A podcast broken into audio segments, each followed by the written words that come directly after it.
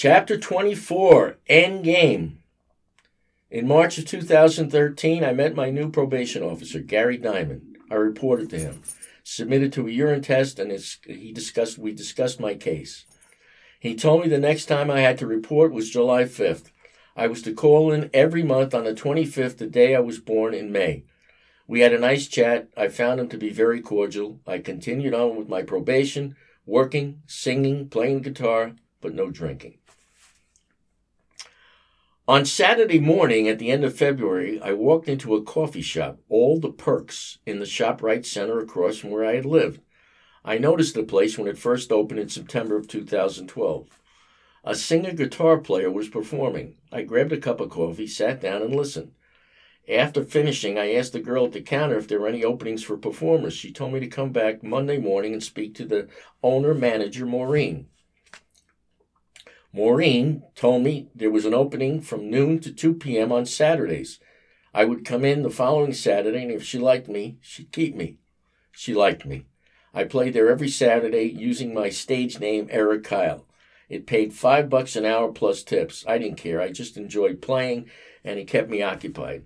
The tips turned out to be pretty good. I'd average between 10 and 15 bucks. One Saturday, I walked out of there with close to 30 bucks in tips, plus the 10 bucks in pay, in two hours. I made 40 bucks. Great. So every Saturday I'd get up, go to the gym for a workout, shower, get some D&D coffee, come home, get check my email and go play. On my birthday, Saturday, May 25th, my daughters took me to BB King's in New York City to see the Beatles tribute band Strawberry Fields. I took the train in and met them there. While waiting for the train, I made my call to probation. Officer Diamond's voicemail answered, and as I did in April, I left my standard call and message. The show at BB King's was great. I walked into the club and downstairs where a full brunch was waiting with a cash bar. I drank coffee with my eggs, bacon and sausage, French toast, home fries, brownies, and apple pie. The band was terrific. The first hour, dressed in early Beatles suits and Beatle wigs, they played all of the Beatles' early music, from She Loves You to Eight Days a Week to Help. After a 10 minute intermission, they came out in full Sergeant Pepper garb and played songs from the balance of the Beatle era, the psychedelic through the Abbey Road and Let It Be albums. What a wonderful time. On Sunday morning in early June, I got a call from Brian, the guy who installed my Interceptor interlock device. He told me that Interceptor completely lost its contract with the state and that I might have to change my interlock company. He told me that some people who were near the end of their probation were allowed to lose the thing completely. No such luck for me. The following Tuesday, I got a call from Officer Diamond and explained the situation to me. I had to call Intoxalock, set up a new account, and replace the device at no charge. Great. Just when I was getting used to the girl telling me to please wait. Brian had picked up the contract with Intoxalock, and he would be able to make the switch. So I made an appointment and got it done. The new device didn't speak, it tweeted. Although much bigger and more cumbersome than the Interceptor, it did have a few advantages. It had a digital timer that showed the countdown seconds. After you shut off the engine of the car, there were two minutes allowed where you were able to restart the vehicle without having to blow. It was the same on the Interceptor device, but without the digital timer, so you had to guess. The camera was also placed in a different location on the windshield by the passenger side and was much smaller and less noticeable. Again, I was resigned and did what I had to do. On July 1st, Gina turned 23 years old. I couldn't believe that my little girl, my Gigi, reached that plateau. She'd grown up to be a beautiful lady. Much of the credit goes to her mother. Though we had our differences, I always knew that Rose had our children's best interests at heart. One of the caveats in our divorce agreement was that when Gina turned 23, we would sell the house and split the profits. My lease was up where I lived, so I decided to buy her out. I wanted to move back to the house, and I had been looking for one when I got into DWI trouble. We came to an agreement, and I was to move back to 21 Ginny Lane in Bethpage on September 1st. I went to Officer Diamond and explained the situation. It didn't seem to faze him. You're not moving to Florida, so I'll worry about it when I have to. We had a nice meeting, discussed the par 3 golf course near the probation center and the new interlock device.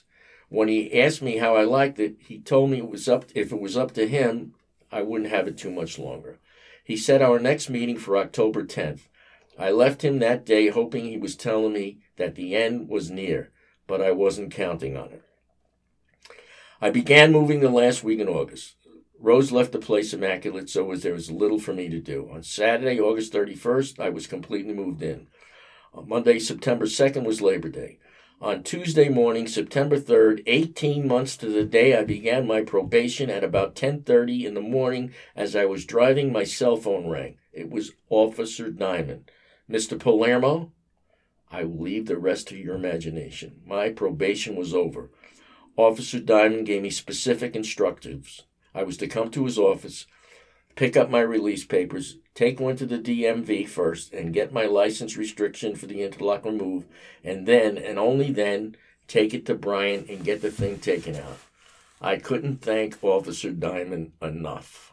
No one is perfect. We all make mistakes. Hopefully, we learn from these mistakes and try not to make the same mistakes twice. Did I have too much to drink that night? Yes. Did I deserve everything I went through? Absolutely. Did I learn my lesson? I hope so. Is there any message in all of this? I don't know. But I'll tell you something. I'm a child of the 60s. I grew up with marijuana. I smoked it, inhaled it, sucked it down to the roach, and then ate the roach. Then there was cocaine. I did that too. Never liked it, but became addicted to it. Athletics, especially playing tennis every day, made me stop that. There was always alcohol beer, wine, vodka, scotch, bourbon, whiskey, anisette, cognac. Why and how does one become an abuser? A great question. Does therapy help? Another great, great question. I think that all the therapy in the world, all the professional discussions in the world only help if there is self help, if there is the desire inside. It seems to me we're better off consulting with our souls, a wise man said. Being completely sober for 18 months made me realize how wonderful and refreshing it is to be clean. Will I ever drink again? Probably, but responsibly. I promised myself I would never drink and drive again. The next time I think about drinking and driving, I'm going to read this book. Bottom line, don't drink and drive. The next time you think about it, maybe you should read this book.